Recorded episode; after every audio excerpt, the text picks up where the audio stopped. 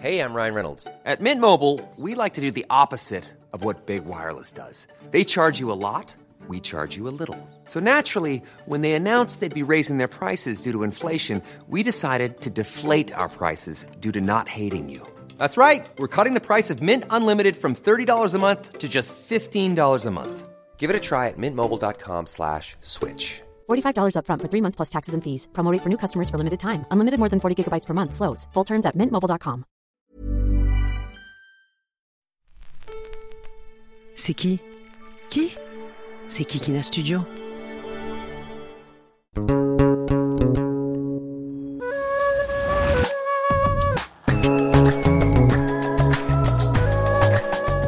Hello à tous Aujourd'hui, dans Jeans, je vais aborder le tabou par excellence, l'inceste. Rien que le mot fait froid dans le dos. Âme sensible donc, abstenez-vous. Mais si vous pouvez écouter jusqu'au bout, vous mettrez fin au déni de la réalité de ce phénomène. En 2020, 6,7 millions de Françaises et Français affirment avoir été victimes d'inceste. C'est littéralement une personne sur dix. Ce n'est pas tabou, c'est partout. C'est pourquoi une longue introduction s'impose, car le sujet est de taille. L'inceste, c'est un rapport sexuel entre parents très proches, c'est-à-dire une parenté qui interdit le mariage, ce qui peut alors impliquer les filiations par alliance ou l'adoption. Le mot inceste vient du latin incestum, la souillure, à rapprocher de incesto, ce qui rend impur. On sait tous que l'inceste constitue une forme claire d'interdit, du moins socialement. Niquer sa mère relève littéralement de l'insulte universelle et donc de ce qui est inadmissible. Pendant des décennies, les sciences ont envisagé l'inceste essentiellement sous l'angle de sa prohibition. Je pense aux travaux de Durkheim, dans la prohibition de l'inceste et ses origines, et de Freud, bien sûr, dans Totem et Tabou. Freud affirme l'existence de pulsions sexuelles partielles, en bas âge, une sexualité infantile. Il existerait selon lui une période de développement psychosexuel, dite prégénitale, où le primat de la zone génitale n'est pas encore établi. Il aurait donc cinq stades du développement psychoaffectif, selon lui, qui se cumuleraient. Le stade oral, auquel s'ajouterait le stade anal, puis le stade phallique, associé au complexe d'Oedipe et à l'angoisse de castration, la période de latence, puis le stade génital. Alors certes, il parle plus du tabou que de l'inceste, mais il dit quand même qu'il y a une prédisposition de l'enfant à devenir un pervers polymorphe sous l'influence d'une séduction d'adulte. Inutile de préciser que cette théorie a été longuement critiquée par les anthropologues, les théoriciennes du genre, les thèses féministes, et déjà, au tout début, par les disciples de Freud eux-mêmes, comme Carl Jung. Mais alors celui qui a quand même tout flingué, c'est le bon vieux Claude Lévi-Strauss, qui publie en 1949 un livre devenu une référence en matière d'études sur l'inceste, les structures élémentaires de la parenté. Il y soutient que, je cite, la prohibition de l'inceste constitue une règle qui seule entre toutes les règles sociales possède un caractère d'universalité. Elle fonde la société humaine. La prohibition de l'inceste, obligeant les hommes à communiquer et à un modèle exogamique, c'est-à-dire de mariage intercommunautaire et non pas intra, cette prohibition de l'inceste donc fonde la culture et la civilisation humaine. De manière très sexiste et masculiniste, cette théorie est fondée sur l'échange réglé et mutuel des femmes, des mots et des biens. Cet interdit serait donc commun à toutes les cultures humaines, quoique dans des versions très différentes. Au Pakistan, l'inceste est puni de peine de mort. En Irlande, l'inceste est légal, à condition que les personnes soient de même sexe. La prohibition de l'inceste s'applique différemment selon la culture, la religion et le droit de chaque pays. En France, si la relation est librement consentie et concerne deux personnes qui ont dépassé l'âge du consentement légal, fixé à 15 ans, elle ne tombe pas sous le coup du code pénal. C'est l'abus sexuel sur mineur qui est pris en compte, aggravé lorsqu'il s'agit d'une personne ayant autorité. Mais indépendamment des liens de parenté. L'inceste n'est donc pas, dans son sens global, incriminé en France. Depuis la loi Chiappa du 6 août 2018, le délai de prescription pour se manifester a été repoussé à 30 ans après la majorité du mineur victime de viol. Soit à 48 ans du coup. Mais ça ne concerne que les viols et non les délits sexuels, tout ce qui peut être fait en dehors de la pénétration. Tout ceci devient bien compliqué. C'est pourquoi, dans cet épisode, je fais le choix de ne pas parler de Jamie et Cersei Lannister. Je ne veux parler que des incestes non consentis, des victimes mineures d'inceste. et de ses répercussions sur leur santé psychologique et physique. Je parle de l'isolement, des cauchemars, de la dépression, des troubles de la personnalité borderline, de la boulimie, de la scarification, de la prostitution, de l'évaporation de la confiance en soi, de la perturbation de la sexualité, des addictions, des conduites à risque, des tentatives de suicide. Et je veux rappeler par la même occasion que les victimes d'inceste sont presque toujours mineures. La notion de non-consentement dans les relations incestueuses pose évidemment problème parce qu'un enfant n'est pas en mesure d'exprimer son refus, surtout face à une personne adulte, surtout quand cette personne fait partie de la cellule familiale. Au risque d'être encore plus précis, avec l'émergence du hashtag MeTooInceste, on voit que l'inceste ne se réduit pas au viol, aux agressions sexuelles et aux attouchements. Faire l'amour devant son enfant, parader nu en parlant de sexe, visionner des films pornographiques avec l'enfant, ou le ou la photographier nu dans des positions érotiques relève également d'un comportement incestueux. Enfin, je voulais rappeler que l'inceste pédocriminel était à la base des rapports d'oppression dans la société. L'inceste est paroxystique d'autres rapports de domination au sein même de la famille et où règne déjà une grammaire du silence. Et pourtant, on peine tellement à regarder l'inceste en face. Ce qui est sûr, c'est que l'inceste n'a pas de frontières géographiques. Il n'est pas le propre d'une classe sociale, d'une religion ou d'une culture. Si vous pensez que c'est autorisé de l'autre côté de la Méditerranée, là où règne la pauvreté, l'analphabétisme, l'extrémisme religieux et la sauvagerie, rappelez-vous juste que l'Église catholique en France est comptable et responsable à ce jour de 216 000 victimes mineures de violences sexuelles commises par des prêtres et des hommes religieux depuis les années 50. Rappelez-vous le témoignage de Camille Kouchner dans la Familia Grande qui a permis de montrer que l'inceste existait aussi dans la bourgeoisie. Rappelez-vous de l'enquête de Mathieu Fouché en 2020 qui mettait aussi en évidence les personnes gays et bi victimes de violences sexuelles dans l'enfance. Rappelez-vous le harcèlement et les agressions sexuelles racontées par Adèle Haenel à 12 ans avec son réalisateur, Sarah Abitbol à 15 ans avec son entraîneur, et Vanessa Springora à 14 ans avec son mentor d'écriture, qui peuvent être aussi reliés à des situations incestuelles, en ce que ces hommes ont représenté une figure paternelle pour elle. La pédocriminalité et l'inceste ne souffrent donc pas le classisme, le racisme et l'islamophobie. C'est plutôt le patriarcat qui perpétue une culture du viol et une culture de l'inceste. Car oui, dans 96% des cas, les incesteurs sont des hommes. Pour cet épisode très dense et très intense, j'ai voulu inviter Jalil Jezar. Fils d'un ouvrier algérien, de parents analphabètes, Jalil se définit comme un produit de la méritocratie. Diplômé de master de droit et RH, il occupe dès 26 ans le poste de responsable juridique et RH chez Danone. Auteur du livre Le Salon marocain, primé par le prix découverte du roman gay en 2019, il y témoigne de son parcours de victime d'inceste dans une famille maghrébine et musulmane. Poète, il publie un recueil intitulé À cœur perdu en 2020, dans lequel il évoque son trouble. Il est aussi chanteur, compositeur, sous le nom d'artiste Jazz.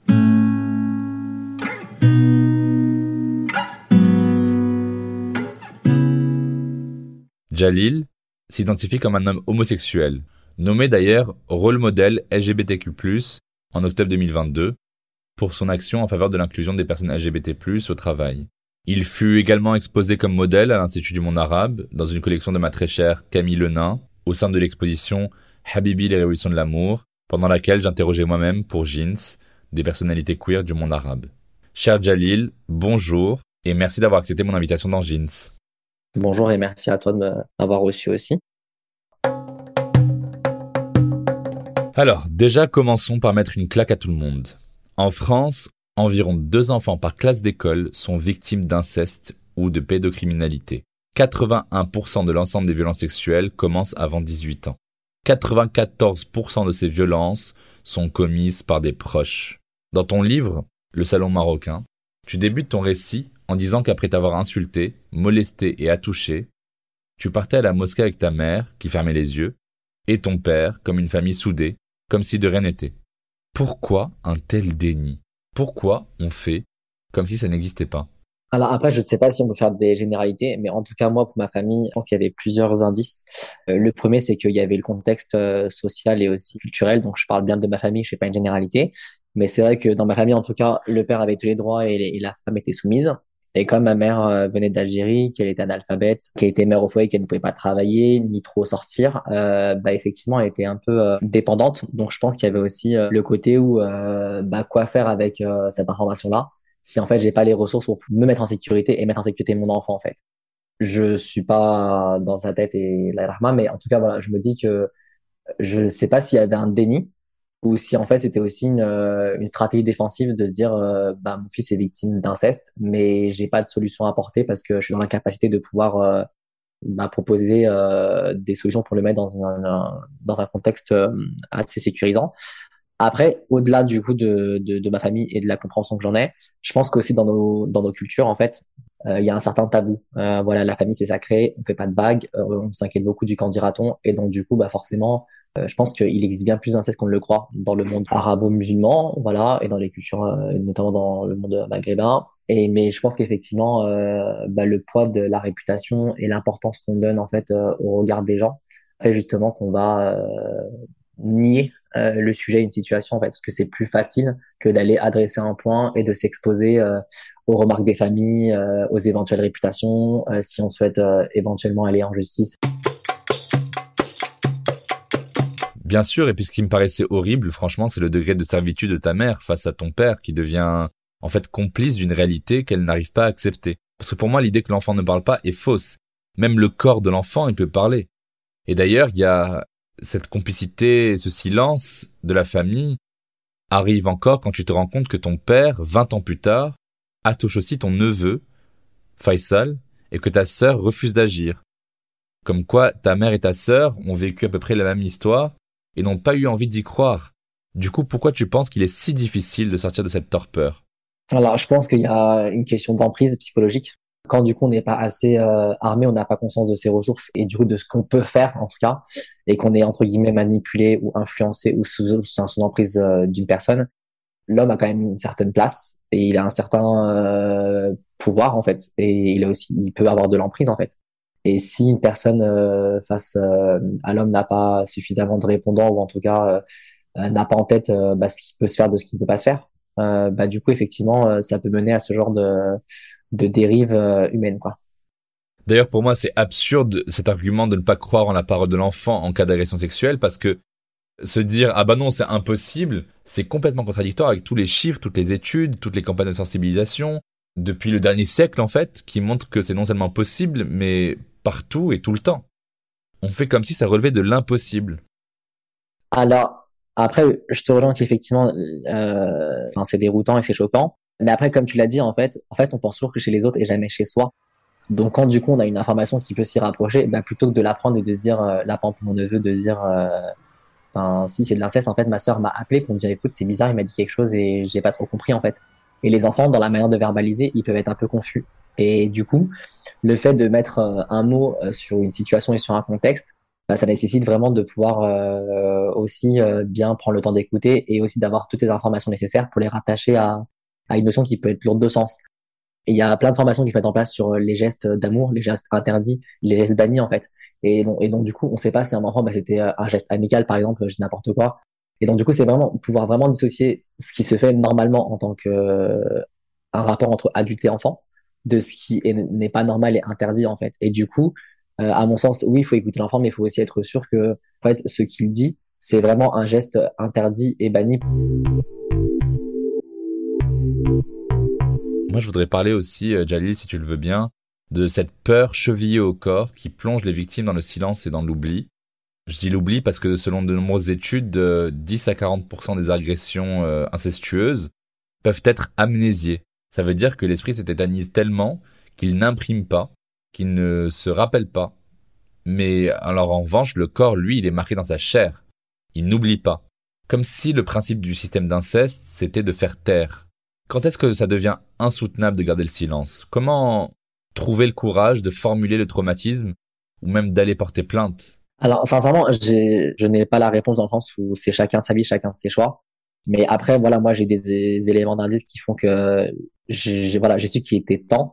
Après, je pense que bah, lorsqu'il y a un mal qui vous ronge et que vous êtes en, en mal-être et que vous pouvez plus euh, juste porter euh, en vous ce sujet-là, je pense qu'il est urgent euh, de trouver des personnes de confiance à qui en parler On n'est pas obligé d'en parler tout de suite à ses parents, mais peut-être voilà un ami de confiance euh, en fonction de son âge et de sa maturité. Peut-être à une personne ressource qui peut être à l'école, je sais pas, euh, un, un professeur. Je dirais si c'est à l'école primaire, bah il y a le professeur principal. Ça peut être la directrice d'un établissement, ça peut être le psychologue scolaire, l'infirmière euh, scolaire, un psychologue scolaire. en fait, toute personne en qui on a confiance et qui nous permettra justement d'avoir un espace d'écoute bah, pour qu'on puisse se livrer et après bah, voir avec cette personne-là éventuellement bah, quoi faire parce que en fait quand on est jeune ou même même adulte hein, en fait, il y a tellement de choses à faire pour pouvoir euh, éventuellement entamer une démarche euh, judiciaire si on veut aller jusque là mais c'est pas une obligation. Chacun sa vie chacun ses choix parce que c'est quand même lourd. Et là je pense que on peut se dire euh, effectivement je le vis mal ça me brûle. Je vais devenir limite fou parano ou limite voilà j'ai des pensées noires suicidaires. Voilà le fait d'en arriver là faut se dire ok c'est en fait c'est trop lourd pour porter ça dans son cœur. Et il faut en parler. Bah il faut savoir qu'il y a d'autres personnes ressources autour de nous et que du coup il faut vraiment pas hésiter quand on se sent prêt et que ça devient juste invivable et insoutenable. Voilà d'en parler parce que la vie elle est précieuse et il faut rester en vie et, en fait l'inceste ne tue pas en fait. En parler ben c'est verbaliser et, et c'est commencer euh, un chemin de voilà de d'aller mieux en fait.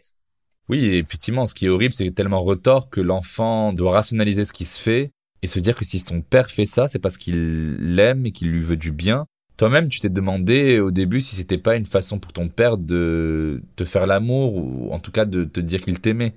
Au moment où tu vis la situation, en fait, moi personnellement, c'était entre 6 et 13 ans, donc j'avais pas euh, les ressources euh, intellectuelles, euh, psychologiques pour mettre des mots et trouver moi-même des explications. Mais c'est vrai qu'avec le temps et la maturité, bah, j'ai compris que bah, c'était un, un, rapport sexuel euh, bah, voilà forcé qui était interdit. On a beaucoup accès à des plateformes euh, et à Internet, etc. Donc on voit très bien à la télé ou même sur Instagram, TikTok, etc. que bah, en fait euh, une relation amoureuse c'est jamais entre un enfant et un parent.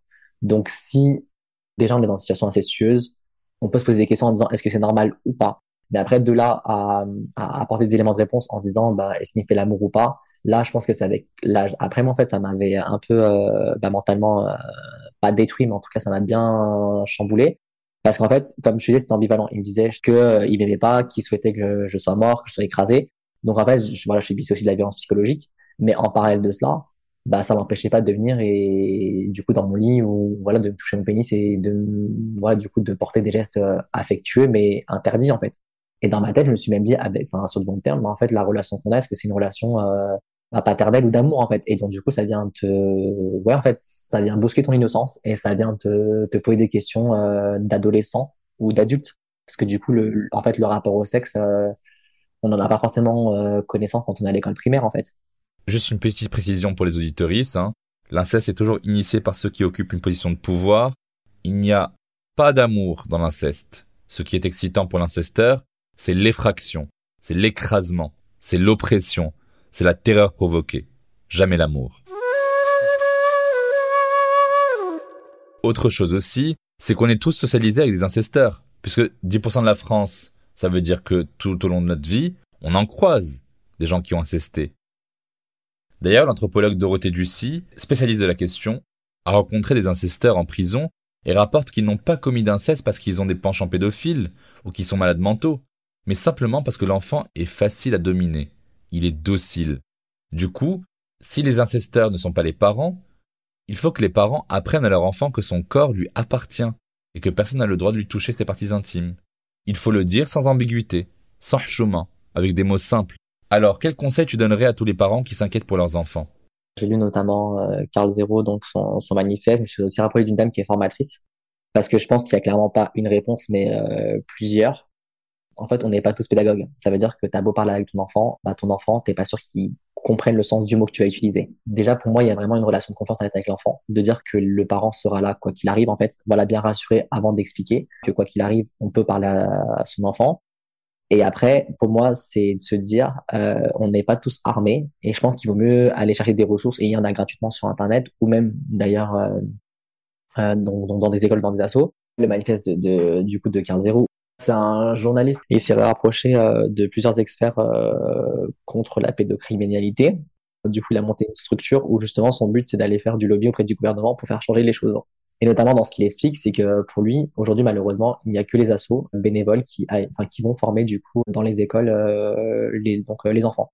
Donc lui, il incite l'État justement à créer des postes ou en tout cas à créer des espaces euh, dans les emplois du temps pour qu'on puisse justement intégrer une matière où on va sensibiliser l'enfant avec le rapport au corps, le rapport à la sexualité, mais vraiment par des personnes qui sont formées et qui ont un diplôme en ce sens. Voilà, parce que c'est pas tout le monde qui peut aborder ce sujet-là. Euh, après, par rapport aux parents, je pense qu'ils peuvent s'appuyer sur des ressources ou même, ou même faire des formations. Il faut pas avoir honte d'aller se faire former par rapport à ça, c'est-à-dire euh, contacter euh, des, des assos, même des organismes de formation, ou même le faire à distance pour justement avoir une certaine méthode. Et après, je pense pas qu'il existe une méthode parfaite, mais voilà, se dire, il en existe plusieurs. Moi, mon enfant, je le connais et qu'est-ce qui fait que cette méthode-là va, donc, elle va fonctionner. Et ne pas hésiter à se dire que, en fait, l'enfant, son cerveau, il est pas formé de la même manière que nous quand il est enfant et qu'il faut vraiment adapter sa manière dont on doit lui parler et le sensibiliser. Et après, il faut pas non plus hésiter à se dire, bah, si on n'est pas capable d'en parler, bah, peut-être appeler un professionnel et en parler à plusieurs, en fait. Mais le tout, c'est d'en parler, en fait. Hello papa, mais dis-moi qu'est pas ça Quelle est cette folie qui t'a poussé tout droit, tout droit dans mon lit, au point de me tuer? Je voudrais aussi parler du fléau de l'inceste en essayant de déconstruire le mythe de la sacralité du lien parental. Parfois, c'est même institutionnalisé. En 2014, le Parlement iranien avait approuvé une loi autorisant les hommes à épouser leurs filles adoptives à partir du moment où elles ont atteint l'âge de 13 ans. C'est du délire. C'est-à-dire qu'il y a une telle ascendance du parent sur l'enfant dans la culture arabo-musulmane que ça peut mener à une loi du silence pour protéger l'être sacralisé en cas d'inceste. Est-ce que le fait d'avoir vécu l'inceste dans un contexte arabo-musulman, ça a eu un quelconque impact pour toi? Alors en fait, il y a, eu un impact positif, mais en fait le, le sujet pour moi c'est que en fait on n'en parle pas. Euh, il n'y avait pas de ressources. Moi, enfin moi quand j'étais jeune, je suis sur internet et je n'avais pas euh, d'ouvrage là-dessus en fait, et je cherchais voilà des personnes euh, issues de communautés maghrébines musulmanes et j'arrivais pas à en trouver. Après, comme je dis, l'inceste, ça n'a pas de religion, ça n'a pas de culture, ça n'a pas de classe sociale. En fait, ça touche toutes les strates, tous les univers. Donc c'est pas spécifique euh, à la communauté, mais par contre c'est vrai que bah, dans ma communauté, on n'en parle pas ou peu. Voilà, le sujet n'est pas pris ou peu pris, et c'est dommage. Mais après voilà, je me dis, euh, on avance que du coup, il y a des paroles qui se libèrent. Donc, j'espère qu'il y en aura d'autres, parce que reçois beaucoup de témoignages par Instagram ou par Facebook à titre personnel, où il y a beaucoup de femmes de la communauté maghrébine musulmane euh, qui me contactent en disant, bah voilà, merci, moi aussi, mais je peux pas, enfin, je peux pas en parler parce qu'il y a la tour de la famille. Que dois-je faire? Et j'ai envers des assauts, parce qu'il y en a aussi qui peuvent entamer des démarches euh, judiciaires. Voilà. Donc, il y en a beaucoup, mais en fait, peu en parlent. Et je dirais que le seul côté positif, malheureusement, mais je me suis dit, bah, tant qu'il y aura pas de personnes qui prendront la parole, et bah, je continuerai à prendre la parole, en fait. Et du coup, ça m'a donné une seule force et courage. Voilà, ça m'a donné de la force, du courage pour pouvoir aller chercher la vie que je voulais. Et la seule chose positive, c'est que je me dis, bah, malheureusement, quand il n'y a pas de prise de parole sur l'inceste dans notre communauté, entre guillemets, bah, pour l'instant, je prends la parole et, euh, et tant que d'autres, d'autres, ne prendront pas la parole, voilà, je me dis, si je peux donner de l'espoir, et ben, je, je le fais. Cet enfant-là se relèvera, cet enfant-là se protégera, cet enfant-là se relèvera, cet enfant-là survivra. Alors, en parlant de contexte arabo-musulman, je voudrais euh, citer un passage du Coran qui a bien décrit les femmes avec lesquelles le mariage est prohibé. Je cite Il vous est interdit vos mères, vos filles, vos sœurs, vos tantes, vos nièces, vos mères de lait, vos sœurs de lait, vos belles-mères, vos belles-filles, vos belles-filles placées sous votre tutelle, nées des femmes avec qui vous avez consommé le mariage, les épouses de vos fils et vos belles-sœurs. Coran, Sourate 4, les femmes, verset 23. Ces textes ont aussi leur pendant dans la tradition judéo-chrétienne. Dans le Deutéronome 27-20, il est dit Maudit qui couche avec la femme de son père, car il a découvert le pan de son père. Dans le Lévitique 18-15, il est dit Elle est la femme de ton fils, tu ne découvriras pas sa nudité. Notons que, tout simplement, l'islam interdit en ligne directe le mariage entre ascendants et descendants à l'infini. Néanmoins, le mariage est permis entre cousins. Mais le mariage et l'acte sexuel, qui se confondent en arabe dans le mot nikah, ce n'est pas exactement la même chose. Se marier et coucher ou attoucher, ce n'est pas la même chose. Si bien que le Coran n'interdit malheureusement pas explicitement à un père de toucher son fils. Je voudrais donc te demander quel rapport tu as eu avec l'islam et avec Dieu depuis ton enfance Comment ta foi et ta spiritualité ont évolué avec tout ce qui s'est passé Oui, alors ça a été un long chemin de, de réflexion spirituelle. Après, moi, je suis convaincu que quand on est né dans une famille, quand on est enfant, on choisit pas sa religion. Ça veut dire qu'on va soit suivre la religion de son père ou de sa mère, de ses parents, en fonction de la famille dans laquelle on vit. Donc, on n'a pas suffisamment d'esprit critique. Donc, moi, du coup, bah, j'étais de confession musulmane parce que j'étais né dans une famille musulmane. Du coup, j'allais aussi à la mosquée prendre des cours coraniques le samedi ou le dimanche. Voilà, j'en ai fait, je crois, pendant six ans. J'ai toujours une foi, c'est-à-dire que je, je crois en Dieu. Et en fait, si tu veux, lorsque j'ai vécu ça, en fait, j'en voulais beaucoup à Dieu parce que je me suis dit mais en fait c'est juste trop lourd pour euh, pour moi en fait de vivre ça alors qu'en fait euh, je priais et, et, voilà et rien ne se passait j'avais toujours ce mal-être donc j'ai pris pas mal aussi de recul par rapport à la religion. Euh, je me suis posé des questions euh, et en fait j'ai décidé ben voilà du coup de de mettre entre parenthèses ma foi voilà et ma pratique de la religion musulmane pour réellement me dire bah, est-ce que tu as réellement choisi cette religion là est-ce que réellement tu ben voilà ça résonne en toi ou pas? Ou est-ce que du coup ben c'est pas le fruit d'une certaine histoire en fait? Voilà mais euh, je t'avoue que ça m'a pas mal posé de questions et vu aussi que je suis euh, homosexuel etc voilà. Donc du coup j'ai pas mal euh, voilà, j'ai pas mal euh, réfléchi là-dessus. Enfin la, la religion musulmane a fait aussi qui je suis. Ma mère et mes frères et sœurs euh, le sont mon père aussi. J'ai eu beaucoup d'amour par ma mère qui a compensé. Voilà enfin elle a montré les valeurs de la générosité la tolérance le respect. Elle savait que j'étais gay mes frères et sœurs aussi. Et pourtant on est toujours en contact. Et voilà. Du coup, ils m'ont montré tous les bons aspects de la religion, la tolérance, le respect, la générosité. Mais pour autant, voilà, je, je ne m'identifie plus à cette religion, en fait. Mais même si je crois en, un Dieu, euh, voilà, je suis devenu plus agnostique euh, que musulman. Alors, tu écris aussi que tu te sentais impur en essayant pour la première fois à l'âge de 14 ans de te masturber et que pendant deux ans, à chaque fois que tu le faisais, tu te sentais tellement impur que tu te lavais à la javel. Tu as compris ensuite assez rapidement que tu avais du désir pour les hommes que tu réprimais, plus ou moins. Donc je voulais te demander si tu pouvais nous parler de tes premières découvertes sexuelles et si tu t'en sens capable d'expliquer comment ces abus ont pu te forger, sûrement plus en mal, dans ta sexualité. Encore une fois, très paradoxal, c'est-à-dire qu'on parlait pas de sexe chez moi, mais pour autant j'étais victime d'inceste. Donc c'est totalement fou, c'est-à-dire qu'on n'en parle pas, enfin, on regarde une chaîne à la télé et il y a un passage où tu sais, un homme et une femme s'embrassent, clac, faut vite, euh, voilà, faut vite changer la chaîne. Euh, voilà, enfin, tu vois, vraiment. Alors qu'en fait, pour autant, mon père, ça n'empêchait pas de me toucher, quoi. Donc, c'était très euh, particulier. Avec ma mère, on n'en parlait pas non plus. Je sais pas s'il y a un lien, si avec mon homosexualité et ce que j'ai vécu, je n'aurai jamais la réponse. Voilà, mais je pense, ça, je pense que ça a éventuellement contribué. Voilà, parce que ça m'a quand même pas mal dérangé. Enfin voilà, sur la question de, comme je t'avais dit, euh, est-ce que on faisait l'amour? Est-ce que, voilà, en fait, je pense que j'étais tellement innocent et je souhaite à personne, enfin à aucun enfant de vivre ça. Voilà. Et le fait d'en parler, bah, ça permet justement derrière de, de faire en sorte que les, le sujet soit pris pour que moins d'enfants euh, soient victimes. Il n'y a pas d'obligation, mais c'est de se dire, euh, bah moi, en tant qu'être humain, je peux aimer qui en fait? Un homme, une femme, les deux.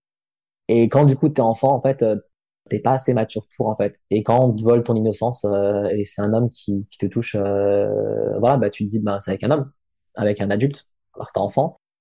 Et après, du coup, tu te dis, mais mais dans les films et, à l'école primaire et au collège, bah, c'est des jeunes de même âge, en fait. Voilà, donc du coup, ça m'a pas mal, euh, moi, travaillé. Et après, bah, vu du coup, on n'en parlait pas et le péché, etc., euh, bah ouais, du coup, à chaque fois que j'avais une pensée, euh, enfin, une pulsion, et qu'il fallait euh, bah, transformer cette pulsion en plaisir, bah, effectivement, voilà, je me sentais impur, donc j'allais me laver et euh, avec de la javel, parce que bah, je, sentais que je me salissais, en fait, en masturbant j'avais pas une bonne image du sexe. Mais du coup, quand tu grandis, que quand tu es mature et quand tu fais le choix d'avoir une relation sexuelle avec quelqu'un que tu choisis et qui t'attire et que c'est réciproque, bah, en fait, c'est amour, en fait.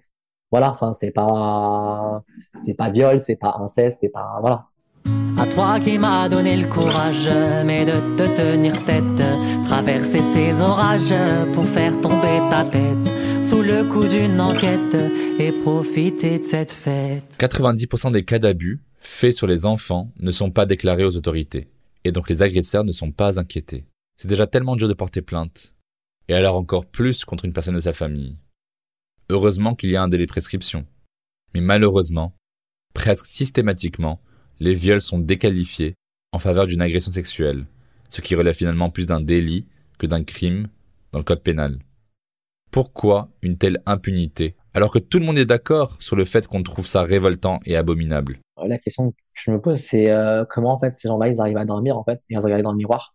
Comment ils arrivent à vivre une vie normale alors qu'en fait euh, ils ont peut-être détruit quelqu'un, euh, peut-être détruit une vie, ou peut-être ils se rendent pas compte qu'ils ont détruit quelqu'un, mais sur du long terme ça peut être dévastateur en fait.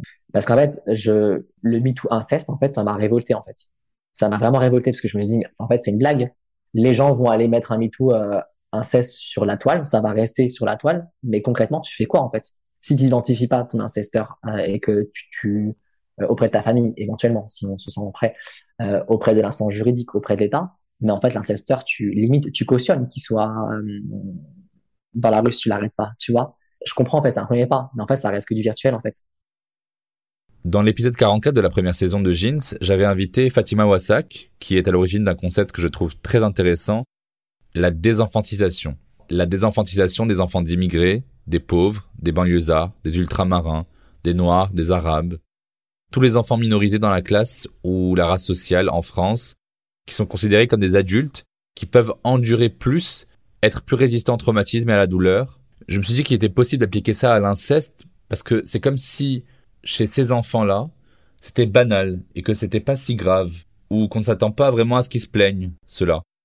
Tu penses pas que c'est une énorme violence supplémentaire de d'illégitimer la parole d'un enfant minorisé en plus de ce qu'il a subi comme euh, comme horreur avec l'inceste?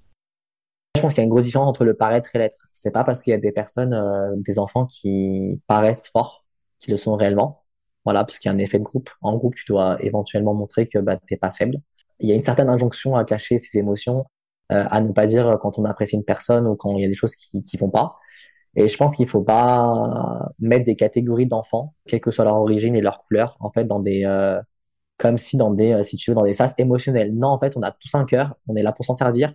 Euh, c'est pas parce qu'on a l'air fort qu'on l'est, c'est pas parce qu'on paraît euh, puissant qu'on l'est. Et je pense qu'en fait, chaque enfant en fait a une émotion, chaque enfant a ouais une certaine émotivité et qu'en fait on n'est pas plus fort que d'autres en fait et qu'il faut vraiment accorder euh, du crédit à chaque enfant, quelle que soit l'image qu'il peut renvoyer.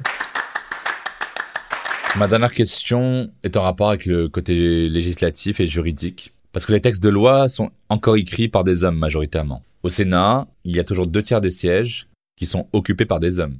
Mais la façon dont est pensée la loi par rapport à l'inceste, et donc aussi comment elle est véhiculée par nos juges et nos avocats, c'est du point de vue de l'incesteur et non de l'incesté. Du point de vue aussi masculin. La gravité qu'on attribue au geste de violence sexuelle est estimée du point de vue de l'agresseur. Dans les rapports, on voit qu'il est moins grave d'avoir subi une fellation que de s'être vu imposer une fellation. Aussi, les sanctions, historiquement, sont plus graves et plus lourdes quand c'est un petit garçon que quand c'est une petite fille. On déplore le fait qu'ils sont sous emprise en tant que petits garçons, qu'ils ne sont pas encore des hommes et qu'on peut en profiter à souhait et que c'est ça qui est dégueulasse. Mais c'est d'autant plus empreint de sexisme parce que ça dit que pour les petites filles, ben c'est pas si grave en fait. Dans les rapports, on voit aussi qu'il est moins grave d'être pénétré vaginalement qu'analement. Du coup, au sein de ce système masculiniste et patriarcal, tout le catalogue des peines est indexé au plaisir qui est ressenti par l'homme incesteur. À ton avis, qu'est-ce qu'il faut changer dans notre système politique, législatif et judiciaire pour qu'on recentre tout autour de l'enfant? Je pense qu'il y a beaucoup de choses à mettre en place, mais qu'il y a déjà certaines choses qui ont été mises en place. Par exemple, la Civise, ça permet euh, d'avoir une institution auprès de l'État pour euh, s'adresser. Après, le sujet, voilà, juste le fait qu'en France, on peut en parler, ça montre déjà qu'il y a des choses qui sont mises en place, mais c'est pas suffisant, mais c'est un bon début. Après, pour répondre clairement à ta question, je pense que euh, moi, je vois juste euh, trois axes. En fait, il y a un délai de prescription pour des euh, pour des sanctions pénales. Et à l'époque, du coup, euh, bah, passer un certain délai, tu pouvais pas toi assister en justice son agresseur parce qu'effectivement, tu avais passé le délai. Mais ça, j'ai trouvé ça puissant, quoi. Donc, ça veut juste dire que tu as été victime d'inceste, mais parce que tu as passé un délai et que peut-être que tu n'as pas pu mentalement l'identifier, parce que tu en as qui voilà qui le mettent quelque part dans leur tête et ça ressurgit à l'âge adulte bah comme du coup tu as passé euh, le délai de prescription, bah tu peux pas en fait saisir et la justice et, réclamer égalité face à tes droits. Donc il y avait ça. Après pour moi, c'est aussi le fait de former en fait euh, à l'éducation nationale même à l'université anyway, enfin de partout, de pouvoir créer des, des espaces euh, de sensibilisation.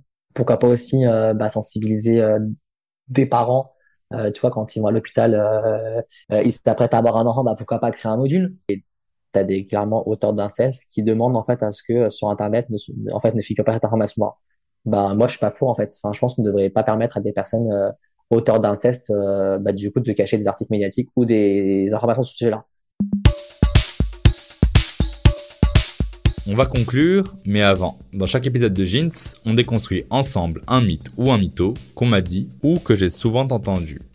Je parlais il n'y a pas si longtemps à un homme cis hétéro qui est père d'un petit garçon de 3 ans et qui me disait Ouais, c'est vraiment horrible ces histoires d'inceste, hein.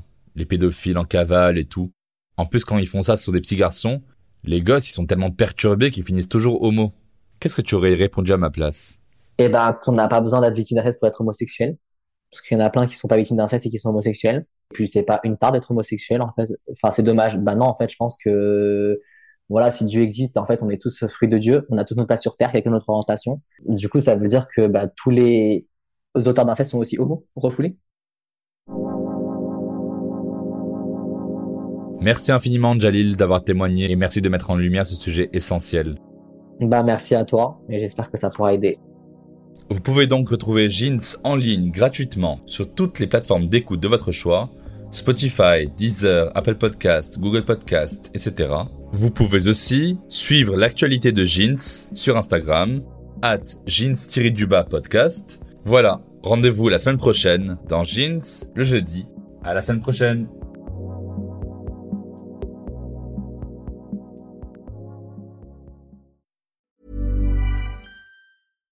Here's a cool fact a crocodile can't stick out its tongue. Another cool fact you can get short term health insurance for a month or just under a year in some states. United Healthcare short term insurance plans are designed for people who are between jobs, coming off their parents' plan, or turning a side hustle into a full time gig. Underwritten by Golden Rule Insurance Company, they offer flexible, budget friendly coverage with access to a nationwide network of doctors and hospitals. Get more cool facts about United Healthcare short term plans at uh1.com.